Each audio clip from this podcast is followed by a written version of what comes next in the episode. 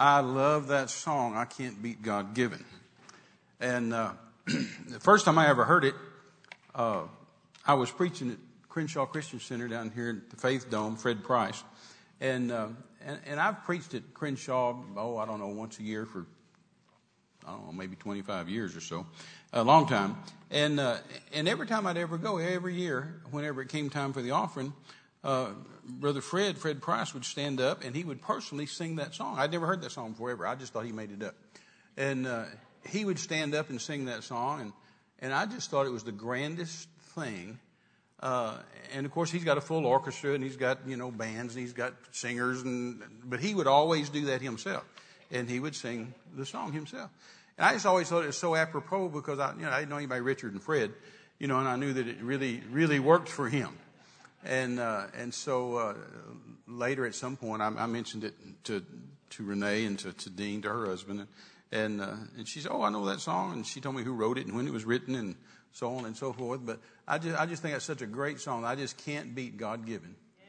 And, uh, you know, sometimes we really need to try. I don't get scared. They've already taken up the offering. I'm not trying to, I'm not trying to get an offering. I'm just telling you a lifestyle, a lifestyle of living that I made a determination many years ago, a, a couple determinations. I determined that I wouldn't let the sun go down, uh, any day without having given something to somebody, without blessing somebody with something. And, uh, and I determined that I was going to keep one accounting division of God's angels busy keeping up with my giving and keeping up with my, uh, with my receiving. Amen. I don't know, I don't know about you, but it costs money to do what I do. It costs money to do what y'all do. Yeah, I mean, you know, money is just one of those things you have to have. It's just a tool of the world that we absolutely have to have. When you, you know, when you go to the gas station, they want money. When you go to the grocery store, they want money. And you, no matter where you go, they want money. You know, if you go to In-N-Out Burger, they want money. So, uh, so, you know, it's just something you have to deal with and something you have to have. And I just always thought, you know, why not, why not get a supernatural boost to that? I mean, because the world does it. You know, I, I've lived in the jungle with Indian tribes that, that uh, they don't use uh, they don't use money in the jungle, but they certainly uh, raise their crops and take them into town and sell them and get money, and then our our barter and and trade. I remember one time years ago there in Tulsa, uh, Oral Roberts called me, and back when he, you know, probably the last 20, 25 years of his life, he lived down the road here in Newport Beach. But uh, for many, many years, of course, he lived in Tulsa. And back in the day when he lived in Tulsa and I lived in Tulsa, then he would call quite a bit, and, and our Evelyn would call his wife and say, hey, y'all come up for lunch or y'all come up to dinner or something like that. So Jackie and I dropped what we were doing. We'd go. I remember one time Oral called and said, come on up here at the office and let's have lunch. So I stopped and ran up there. And we were just sitting down. He had a dining room next to his office. Uh, with plate glass windows that overlooked the university, looked, uh, overlooked ORU and, and, the prayer tower and all of that. And uh, so we were just sitting down to, to eat because, you know, he couldn't, he couldn't really go out and eat in Tulsa because he's the most recognizable face in the world at one point.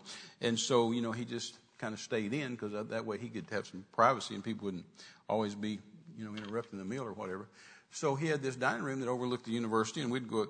We we were just sitting down to eat, and just as we got set down uh, at the table, he said, "Terry," he said, "Christians are the stupidest people on the face of the earth." And I just sit there and I said, well, well Brother Oral, why, why, why would you make a statement like that? Why would you say something like that? He said, because Christians are the only people on the planet that eat their seed. And I immediately knew he was right. I immediately, my brain immediately went to the third world countries I've been to and the, and the, and the tribes I've been with and the tribes I've actually lived with. And, and, and they would never eat their seed. Man, they go out there and they plant that seed and then and then they harvest the seed and then they take some a portion of the seed and put it over in one spot and that's their seed for next harvest. And they're not going to touch that. It doesn't matter how time, how hard times get or how lean it gets or how hungry somebody gets they're going to stretch everything else but they're not going to touch that. Because if they touch that there won't be anything to sow.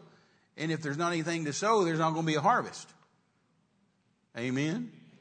And so my brain just immediately went there and I said, Brother Oral, Christians are the stupidest people on the face of the planet. I said, you're right. They're the only people on the planet that eat their seed. Everybody else is smart enough to save their seed and put their seed away and save their seed for harvest. But Christians just think, hey, let's eat, drink, and be merry, you know, for tomorrow we'll die or whatever. I don't know.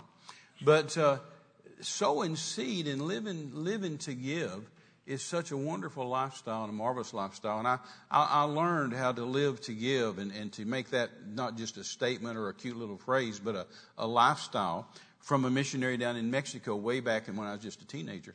And, uh, and this gentleman's name is Wayne Myers, and Renee and I were just at his 95th birthday uh, last in, in August, and he's still preaching and still going strong and still running the ministry and still helping all kinds of people. Very involved in all this Mexico relief. In fact, he's given away 10 cars in the last six months, and uh, and, and he, you know, he's a faith missionary. And, and I've known him since I was 18 years old, and he's just one of those guys that I, you know, I always say when I grow up, that's who I'm going to be like. But uh, living to give is just such a wonderful, marvelous uh, plan of God that we absolutely can live by giving and uh, live on our harvest and then turn around and sow seed and then live on our harvest and turn around and sow seed. And so anyway, so I really like that song. I appreciate Renee, Renee singing that and it always takes me back to, to uh, Brother Fred down the road here and then, uh, and then of course to, to Brother Wayne down in Mexico. But uh, did y'all uh, get anything out of that service this morning? God is a good checker player and he's not going to move out of turn. And if you're waiting for something to happen and wondering why God's not moving, then you need to check yourself out and check God out and say, you know, whose turn is it? Are you waiting on me to move?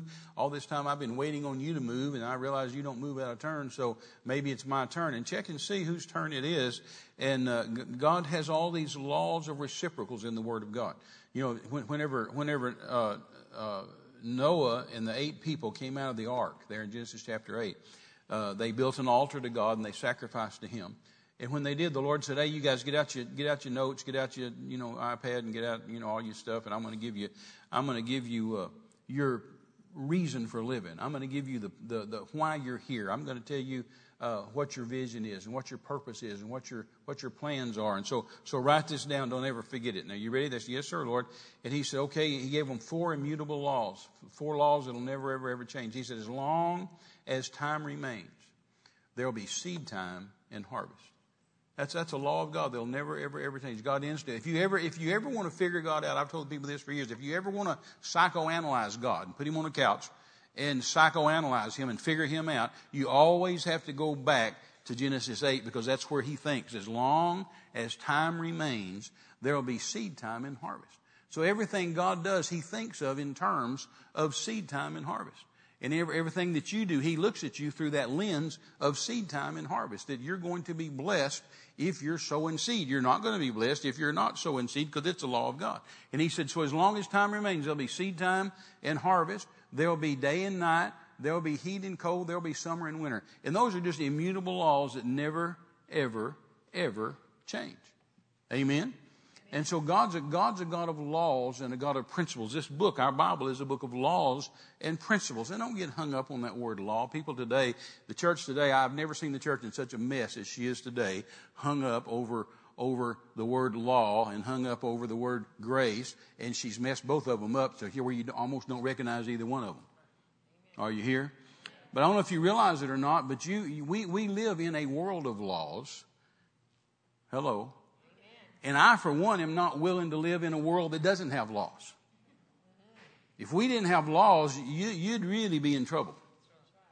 How'd you like to go downtown Los Angeles and there's no policeman on duty? None of the stoplights work. There's no law.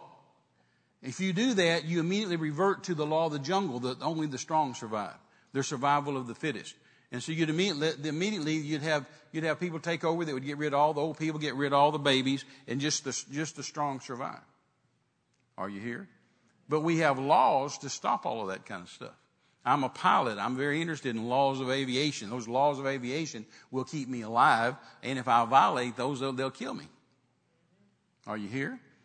You get out here and drive on the freeways, you've got laws that you drive by. You've got things where you know, you know what that guy's supposed to do. He knows what you're supposed to do. And if everybody does what they're supposed to do, then everything goes well. But when somebody doesn't do what they're supposed to do, there's a major, major problem that affects sometimes lots and lots of people. Amen? Amen. And thank God for grace and thank God for laws. And I'm not talking about the law, I'm talking about laws. And we live, we live in a world where we've got, we've got all kind of laws of physics. We've got the law of gravity. You know, we've just got, we've just got all kind of laws that we deal with every day. But all of a sudden in the church, we've made the word law a dirty word. Oh, don't talk to me about law. Don't talk to me about that. Well, you better, you better hook up and see which way God's going because that may be why He's not moving because you're hung up over here in an area and you're not doing what you need to be doing. And so therefore his hands are tied because he still operates by laws. Hello? God still operates by laws. So just because you've thrown them all out and said, oh no, not me, I'm free, I don't have any law, then you're not going to get God to move on your behalf if you're not operating in laws. Because there's the law of seed time and harvest. Amen. There's the law of sowing and reaping. There's the law of giving and receiving. There's, there's the law that works all the time, works for everybody around the world, works for poor people, works for rich people, works for people that are educated and live in cities, people that are uneducated and live in the jungle. They still operate by those same laws of seed time and harvest.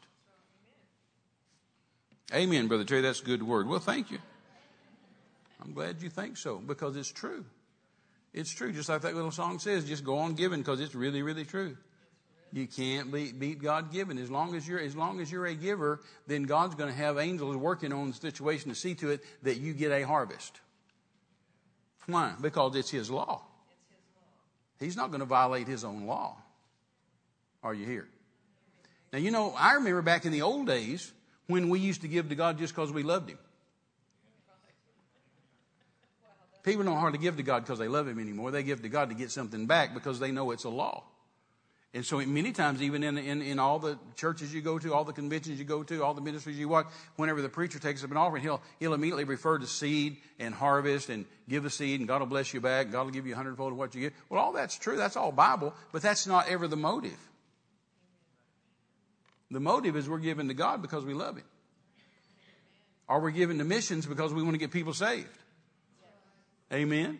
Or we're giving to the building fund because pastor's trying to build a church. Are you here? Or in the case of Brother Myers, who's given away 10 cars in the last six months, you know, he, he, he's given to, given to help some of these little uh, Mexican pastors that uh, need a vehicle. Amen. Amen. Not expecting something back or not, not doing, no, that's not true. Expecting something back, but not doing it to get something back. The motive isn't to get something back. The motive is to bless and to help and to create and to minister. But the law is you're going to get something back anyway because it's a law. Amen. I don't know about you, but I like it. Amen. You know, I've gone all over the world for these almost 50 years. This coming year will be 50 years. And I, I, have said many times, uh, I said, you know, I can preach a whole prosperity seminar just by holding this up. just anywhere in the world because you know everybody i mean i could have used uh, i could have chosen some other fruit besides a tomato but it's just that this is instantly recognizable wherever i go if i'm in russia if i'm in ukraine if i'm in the jungles if i'm in mexico if i'm in india it doesn't make any difference. I can hold this up and everybody knows what a tomato is. And so uh, you you can just preach a whole seminar on finances just off just off this one little package. Amen? Because to get tomatoes you're going to have to do what? Amen. You know, I was at, I was at uh, Mike and Beth's house back in back in May, and he took me out in the backyard and showed me his tomato plants, and he's he's got what did he tell us? Twenty eight varieties. I didn't know there were twenty eight varieties of tomatoes. He had twenty eight varieties of tomatoes growing. First thing I did when I got to the house the other night, is I walked outside to see if there's any tomatoes out there, and they're looking pretty scraggly right now. But I did pick a few. I did find a few and ate a few.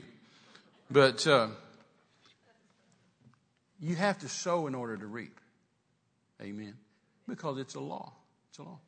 Back in 19, um, or back in 2004, uh, I have a 29 year old son that was killed in an automobile accident.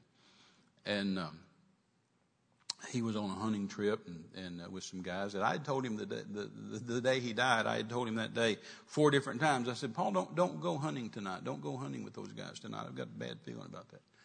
And, uh, and he was sweet about it. You know, I said, oh, dad, I want to go hunting and I'm going to, you know, see these guys, blah, blah, blah. Anyway, he got killed. And, uh, you know, after he got killed, after he went to heaven, left a wife and three little kids, I would, uh, I would go sit out in my backyard, uh, day in and day out because his wife didn't want me to leave and go preach. My wife didn't want me to leave and go preach, you know, and so I just, I was home for numbers of weeks, almost, I think maybe almost three months. I didn't go anywhere and preach. I just stayed home.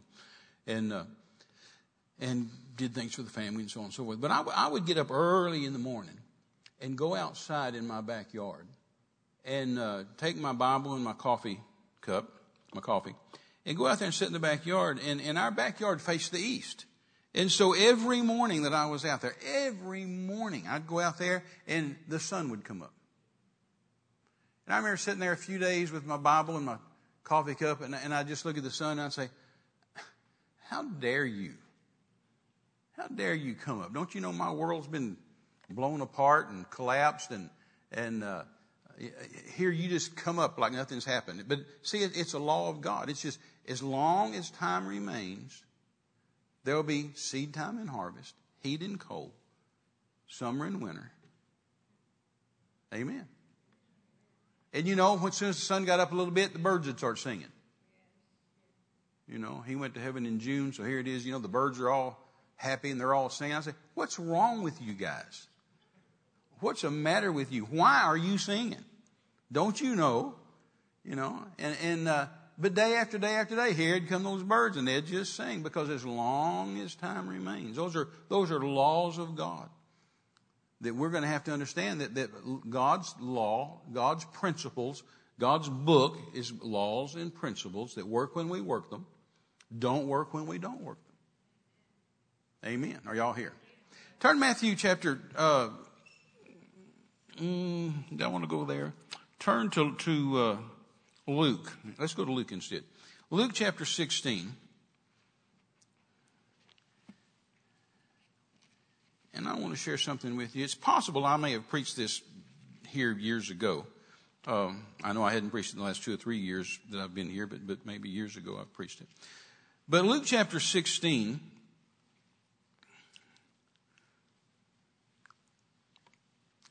Jesus tells us a story. And it's, um, it's a true story. And it's a terrible true story. It's a horrible true story. Uh, it, it's, it's, uh, it's more horrible than anything that Hollywood could think of. It's more terrifying than anything Stephen King could write. And it's a true story. Now, a lot of times when Jesus told us stories, they, they, weren't, they weren't true stories, they were analogies or they were metaphors or they were, uh, you know, he would say, uh, the kingdom of heaven is like a seed or the kingdom of heaven is like a pearl or, or he'd, you know, he'd, he'd give analogies, he'd give metaphors, and, or he'd speak in parables and things like that. But then sometimes he just said, no, this is a true story about a real person.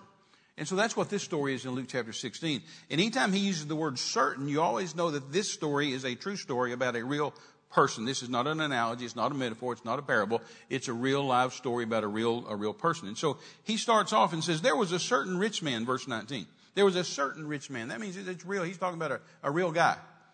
And he said, There was a certain rich man which was clothed in purple and fine linen, and he fared sumptuously every day.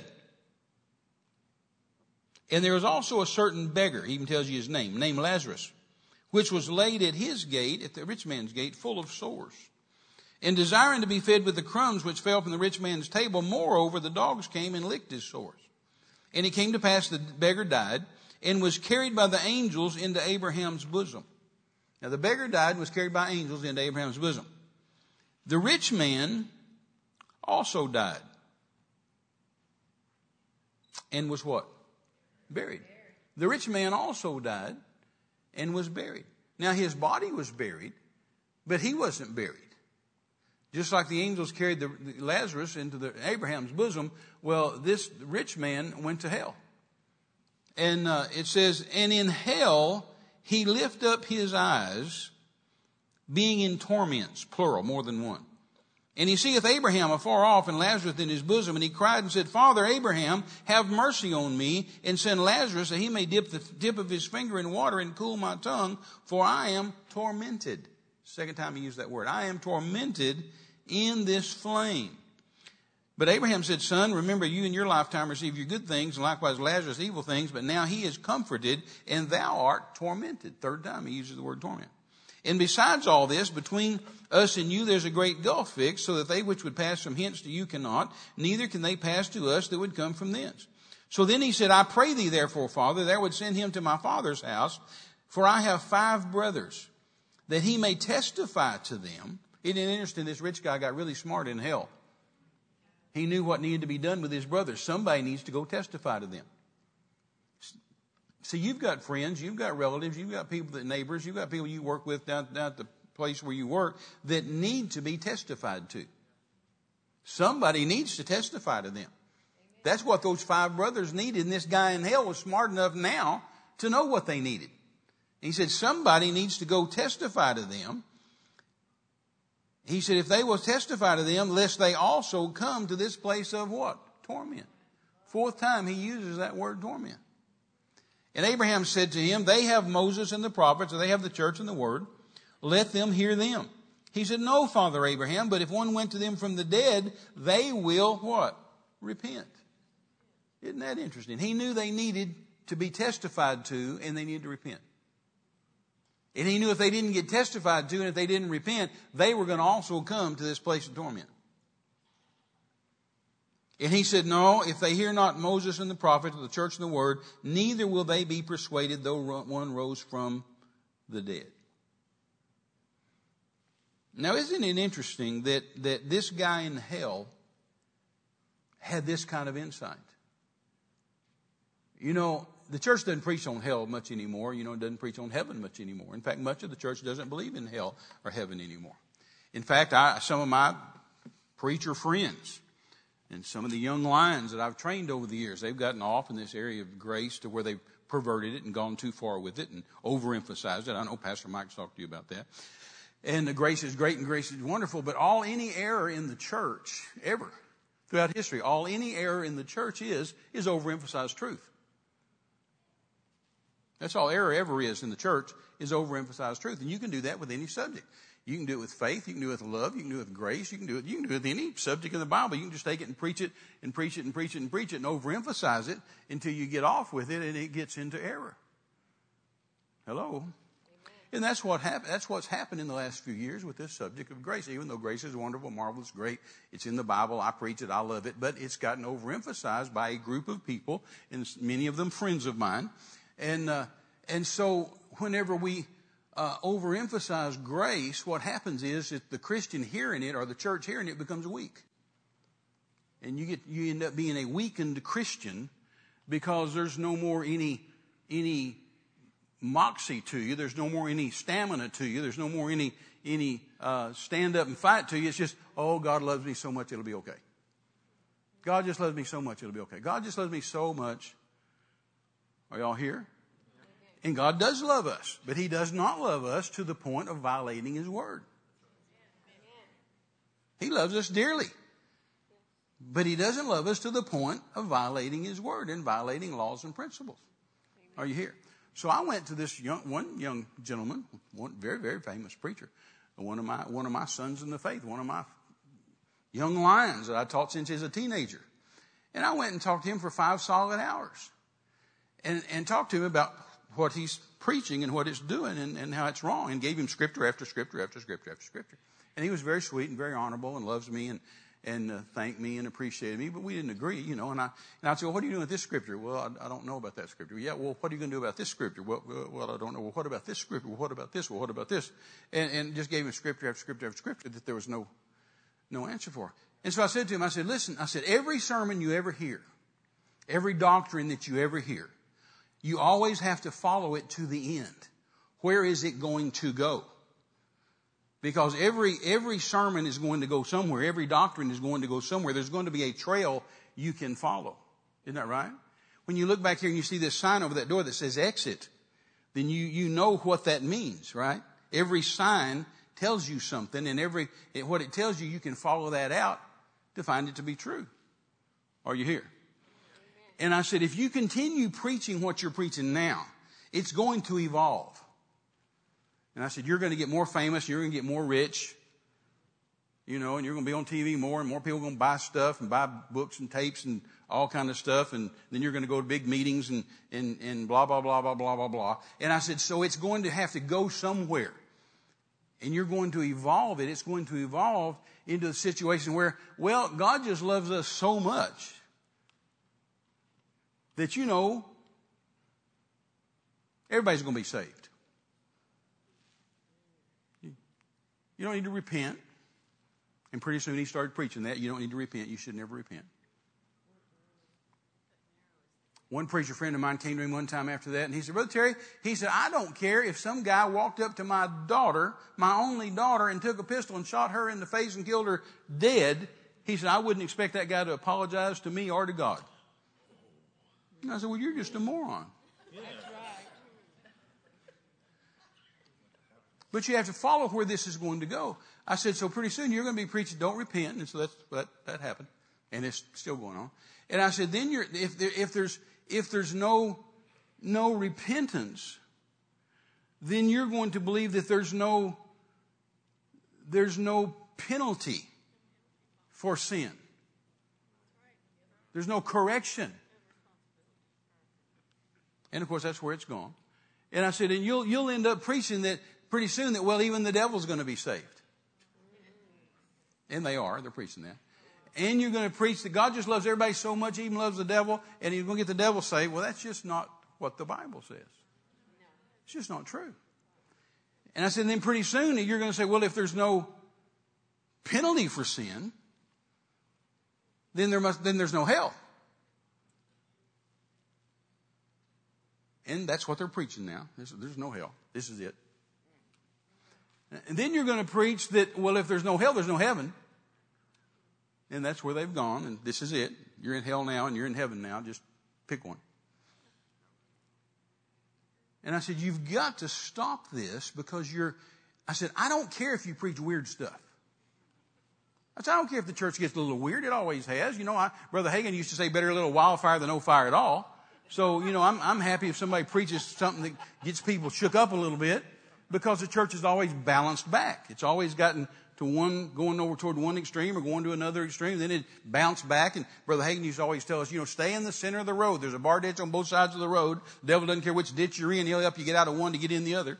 But Brother Hagin always said, stay balanced, stay centered, stay on the center, on the center line, stay in the center of the road.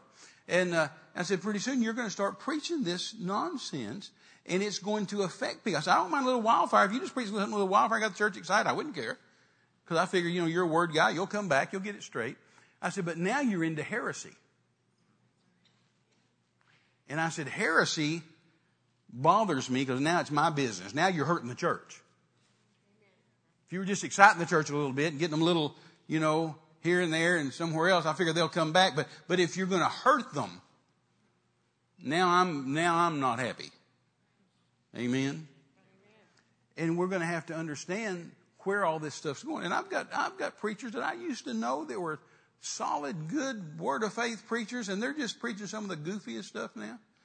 We've got one friend in, in Tulsa that just went totally off the deep end, had a big church of thousands of people, and wonderful church, wonderful music oriented church, wonderful praise and worship oriented church. Eh, you know, he started preaching all that nonsense. And uh, his church went down and went down and went down and went down and went down, and finally got down to about 20 people and then he merged it with a Unitarian church. They don't believe anything. You know, and so now he, he, he calls what he's preaching the gospel of inclusion. That everybody's included. I said, well, you know, we preach that forever. God loves everybody. God loves everybody. But you know, he's preaching this stuff that just, you know, that, that appeals to, to people to just live like you want to. You can live like a, live like a pig and be blessed like a sheep. Well, that just doesn't work. It's just not Bible. And so I pleaded with my young man, you know, pleaded with him, didn't do any good. And, uh, and I'm saddened about that. And I'm, and I'm seeing people in the church go, go that direction. And, and yet the thing is, well, God just loves me so much. He'll just, he'll just, he'll just rescue me. Well, he's already rescued you. but you don't need to go out here trying to live like a pig and be blessed like a sheep. Because then you wonder, why aren't those blessings showing up? Why isn't this happening? Are you here? So anytime you hear, anytime you hear a word, anytime you hear a doctrine, follow it to the end say, where, where is this going to go? And there's no place that that greasy grace is going to end up except that, hey, God loves the devil. In fact, you know, there's no hell. In fact, there's no heaven. In fact, there's no devil. In fact, who knows if there's a God or not? And that's where that stuff all, all goes to. We've got to be solid, grounded in the Word of God. and understand. So we, you know, we used to preach about hell. We used to preach about heaven. You know, you don't find that anymore. But Jesus said that this man in hell lift up his eyes being in torments plural. And see, we, we, we get to thinking that uh, the, the world gets to think, Hollywood thinks, the world thinks, movies come out, cartoons come out, that, you know, that when you're in hell, it's not really you. That when you're in hell, you're just kind of some gaseous blob vapor floating around. Or when you get to heaven, you're just floating around on a cloud and plunking on a harp and, and it's not really you. That's just not true. The Bible says that you'll be known as your, that you will know as you're known. In other words, you'll see somebody and you'll recognize them. You know, you'll come out and see me and say, hey, hi Terry, how you doing? I say, hey, great, how you doing? You know, and, and you'll, you'll know as you're known. And this guy, it's important for us to realize this rich man in hell, he had all his faculties. He had his hearing. He had his speech. He had his sight. He saw Abraham. He saw Lazarus. He talked to them. He heard what they said. He spoke to them. He had, uh, he had thirst. He said, please, Father Abraham, just send that beggar to dip his finger in water and cool my tongue because I'm tormented in this flame. People tell you today, oh, there's no fires in hell. Hell doesn't really have fire. Jesus said it did. Jesus is the one that's talking here. Jesus said, there's flames. And then he was tormented and then he was thirsty and begged for that beggar just to come tip, just, just put some water on his tongue. And Abraham said that can't happen. And so this guy in hell had something else that we don't think of people in hell having. He had a real concern that nobody else come there. You know, when you see uh, movies in Hollywood, when you see cartoons about hell, it's a party. And everybody there wants everybody else to come. Hey, let's have a ball. Let's have fun. There's no fun. There's no party. Y'all ever, y'all ever, y'all ever notice that nobody in Hollywood ever goes to hell? Seriously, did you ever notice that? Every time somebody in Hollywood dies, or some uh, rich person or famous person dies, or some musician or some, I mean, anybody that's, you know, really well, well, well known, uh, then whenever at their funeral or before, uh, here comes all the news reporters, and they shove a microphone in the face of their friends and say, well, well, what do you think? What do you think? What do you think? And they all say the same thing. They all say, oh, well, they're in heaven. They're watching over us right now. Well, no, they may not be in heaven. They may be in hell. But yet, according to Hollywood, all the beautiful people go to heaven. But see, you don't get to go to heaven just because you're the beautiful people. Or just because you're rich. Or just because you're famous. I, rem- I remember, this will date me some, I guess, but I remember when Frank Sinatra died. Y'all remember Old Blue Eyes? And uh, I remember when Frank Sinatra died, somebody ran up with a microphone, stuck it in front of one of the one of his friends' face there in Hollywood, and said, uh, "Well, what do you think?" And he said, "Well, I'll tell you this." He said, "He said wherever Frank is right now, he's the life of the party.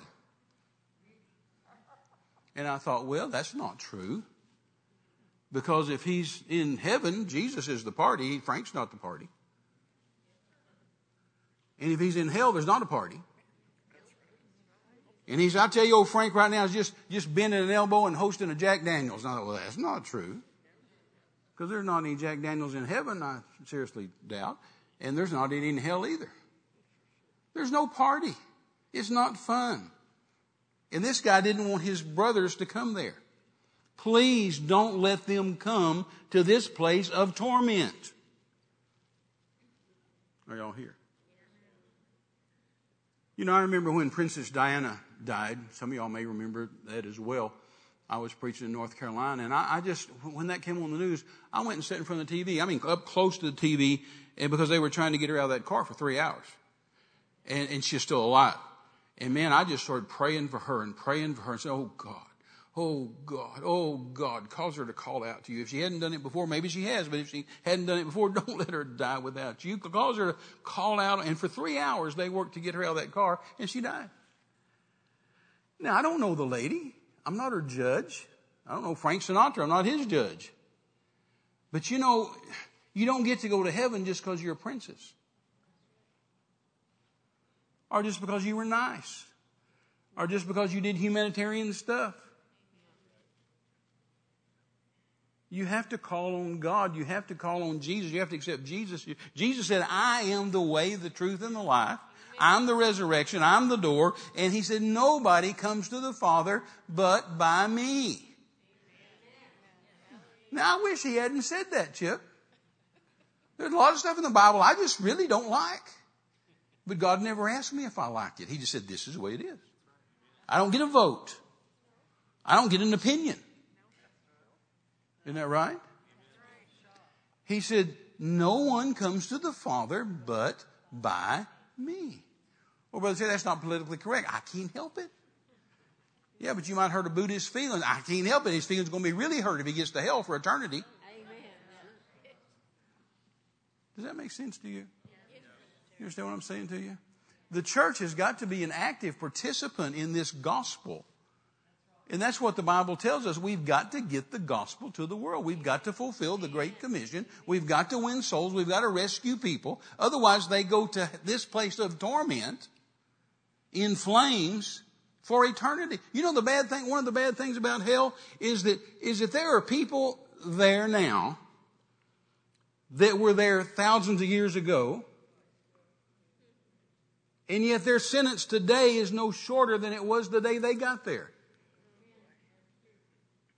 That's sad. I'm not happy about that. That's horrible. It's just true. I think of Nero, you know, Nero cut the apostle Paul's head off. And he's in hell today. You know, and he's saying, dummy, you killed the apostle Paul. Dummy, you killed the apostle Paul. Dummy, you killed the apostle Paul. But he's, he, he'll be there forever. Forever. Are y'all here? And this guy tells us four times, uses the word torments four times, says, please don't let my brothers go there. They don't want anybody else coming to hell. It's not a party. It's not fun. And it is forever. Amen. But let me tell you something about these well-known people dying. It's the greatest time for you to win souls. When they're famous and everybody knows they died, maybe it's a police officer in your town, maybe it's a fireman in your town, maybe it's a politician in your town, maybe it's a well-known businessman, some, something that affects the whole town, or like a movie star or a musician or somebody that's world famous. When they die, everybody's thinking about it. So that's the easiest time that if you're in a restaurant or you're in a coffee shop or you're anywhere else, if you're at the beauty shop or, or uh, the hairstylist, wherever you're at, somebody will bring it up. Oh, did you hear about so and so dying? And then you can say, oh yeah, that's so terrible. That's so terrible. Isn't that awful? Do you ever give much thought to spiritual things? Because, you know, man, we're all going to die. It's just the easiest, easiest time for you to lead someone to Jesus because it's on everybody's mind. That's why they all say all these people are in heaven. I was preaching down the road in Ontario the night Whitney Houston died. Uh-huh. And I tell you, you know, the next week or two weeks or three weeks, that's all that was on the TV is Whitney Houston died. And boy, I mean, everybody was saying, she's in heaven, she's in heaven, she's in heaven. Well, maybe she is. I hope she is. I don't want anybody to go to hell. I'm not their judge. It's like Princess Di, though. You don't get to go to heaven just because you're famous or just because you're beautiful or just because you're rich. It takes calling on the Lord and accepting Jesus. Amen. Amen. Amen. I had a whole group of teenagers with me in Jamaica, uh, teaching them, training them to win souls years ago when John F. Kennedy Jr. died. And uh, first thing I thought when I got up that morning and saw the news, Saturday morning, got up and saw the news, uh, he died in a plane crash with his, had his wife with him and his sister-in-law with him and, and I'm a pilot, so it always bugs me when I hear about a plane crash, and I always want to analyze it and, and check it out. And why did it why did it crash? And was it the airplane's fault? Was it the pilot's fault? Why did it crash? Those things aren't made to crash; they're made to fly. Why did this one crash? And it always bugs me, and I search them out, you know, and see if it's pilot error or if it's mechanical failure or whatever it is. But the first thing I thought that morning, besides being upset as a pilot, uh, the first thing I thought of was this very scripture that the rich man died, and in hell he lifted up his eyes, being in torments. Now, I don't know if he went to hell or heaven. I don't know the guy. I'm not his judge. I, I know he's, he seemed to me to be the best of the bunch of all the Kennedys. You know, anybody sitting here that's gray haired like I am, we, we remember him being four years old, saluting at his daddy's funeral, saluting the casket when we buried President Kennedy. Good looking guy, rich, rich, rich beyond imagination. I mean, when his mama died, when Jackie O died, she left him $15 billion with a B. That's pretty rich, right? But see, you don't get to go to heaven just because you're rich. You don't get to go to heaven because you're part of Camelot. Are you here? Now, I hope he's in heaven. And if he ever called on Jesus, he is. I'm not his judge. I'm just saying when these things happen, they gain world attention or city attention or nation attention, whatever. And that's the great time for you to talk to somebody about eternity. Do you ever go to a cemetery? Man, those are the most spiritual places on the planet. Everybody at the cemetery is heavenly minded. You go out there and they got, they got doves and they got sheep and they got crosses and they've got stars of David and they've got they've got lambs and they've I mean they've got you know the uh, some some some cemeteries I go to they've got all the all the apostles and the garden of the apostles and and know, everything's spiritual. Everything's spiritual. Because when somebody dies, everybody gets eternity minded. Everybody gets eternity minded. And that's the best time for the Christian, for the church, to be able to win people to Jesus and to talk to people and say, isn't, isn't that a shame? I'm so sorry they died. Isn't that, do you ever think about spiritual things? I was in Ukraine preaching the day Michael Jackson died. Again, I don't know Michael Jackson. I'm not his judge. I know, I know all the weeks prior to his death, Hollywood said he was a pervert and a pedophile and had him on trial and all kinds of other stuff. But the day he died, he was no longer a pervert and a pedophile. He was a saint. And everybody said, oh, he's in heaven. He's in heaven. Michael's in heaven. Well, I hope he is. I hope he is. But there's only two choices. And I remember at his funeral. I was in Ukraine watching this. It was the only thing on, English, on TV in English. And uh, so I watched it there for several days. They had all that stuff playing. Then at the funeral, I remember everybody at the funeral stood up and talked about Michael being in heaven, Michael being in heaven, Michael being in heaven. And again, I hope he is. I'm not his judge. But then this goofy little actress named Brooke Shields stood up and she said, Michael today is sitting on a crescent moon smiling down at us. And I yelled at her from Ukraine. I said, crescent moon? Said, I don't know where Michael is, but he's not on the crescent moon. We don't believe in the man in the moon now. He's either in hell for eternity or he's in heaven for eternity. I hope he's in heaven. But you know, you don't get to go to heaven just because you're the king of pop. Are you here? And you know these, these, TV news people who may not even believe in God all of a sudden get real spiritual. I mean, the day before they may be fussing at the church for the way, you know, uh, taking Bibles to school or something and just fussing and cursing the church. The next day somebody famous dies they're just, oh, the Lord took them to heaven. They're in heaven today.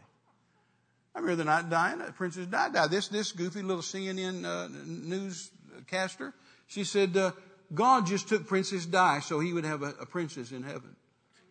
And I thought, hmm, Jesus isn't good enough. You got to have a princess. I don't think that's, I don't think that's true. And one week to the day later, Mother Teresa died. And that same newscaster said, God took Mother Teresa because Princess Di's there and he wanted to give her a special guide around heaven. I thought, so Jesus isn't good enough to guide the princess around heaven, so she's got to, he's got to kill a Catholic nun. this is coming from a news anchor. She's giving us religious, she's preaching sermons to us, and she doesn't know, she wouldn't know God if she met him on Main Street wearing a red hat. Are y'all here?